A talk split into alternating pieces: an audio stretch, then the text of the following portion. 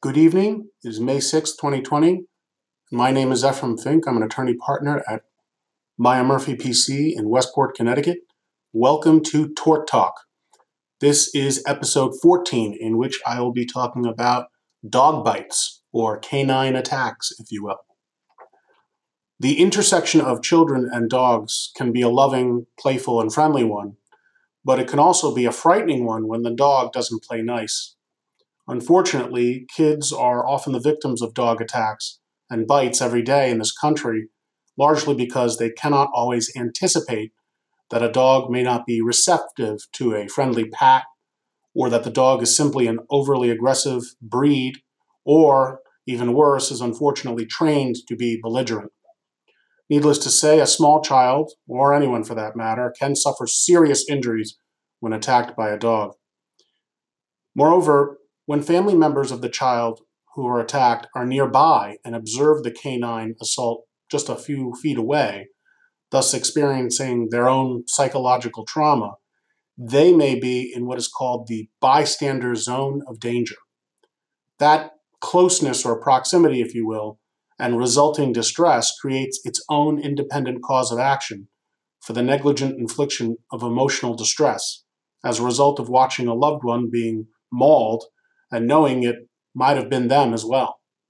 Therein lies the potential for compensatory relief for further monetary damages. In Connecticut, dog owners are absolutely liable for harm occasioned to the body of a person pursuant to codified law. Moreover, persons so harmed who are under 7 years of age are presumed to be incapable of teasing, tormenting, or abusing the dog, nor capable of trespassing.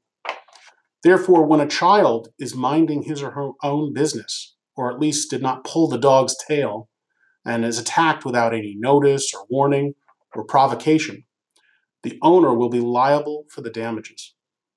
Additionally, dog ownership liability for attacks can be based on violations of local, city, town, and municipality codes. For example, many towns have ordinances in place that dogs are not permitted in public unless they are secured on a leash. A municipality may also simply prohibit dogs from being anywhere near certain areas, such as beaches.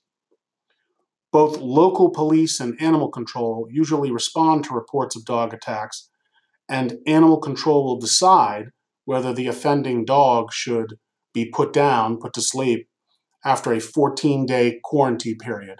And during that time, they will discern whether the dog is too dangerous to be in public or whether the owner is capable of controlling the dog in the future.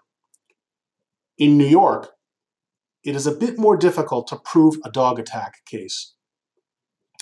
Rather than a statute imposing liability for mere ownership or offering a claimant an opportunity to allege negligence, the requirement in New York continues to be a strict liability rule of having to prove that the dog had, and its owner knew of, vicious propensities. The mere fact that the dog is kept enclosed or chained or previously barked may not be enough. The vicious propensity needs to be an act in a way that puts others at risk of harm, such as the dog being known to growl or snap or bare its teeth. Therefore, violating a local ordinance of failing to keep the dog on a leash may still not provide a basis for liability for a dog bite attack in New York.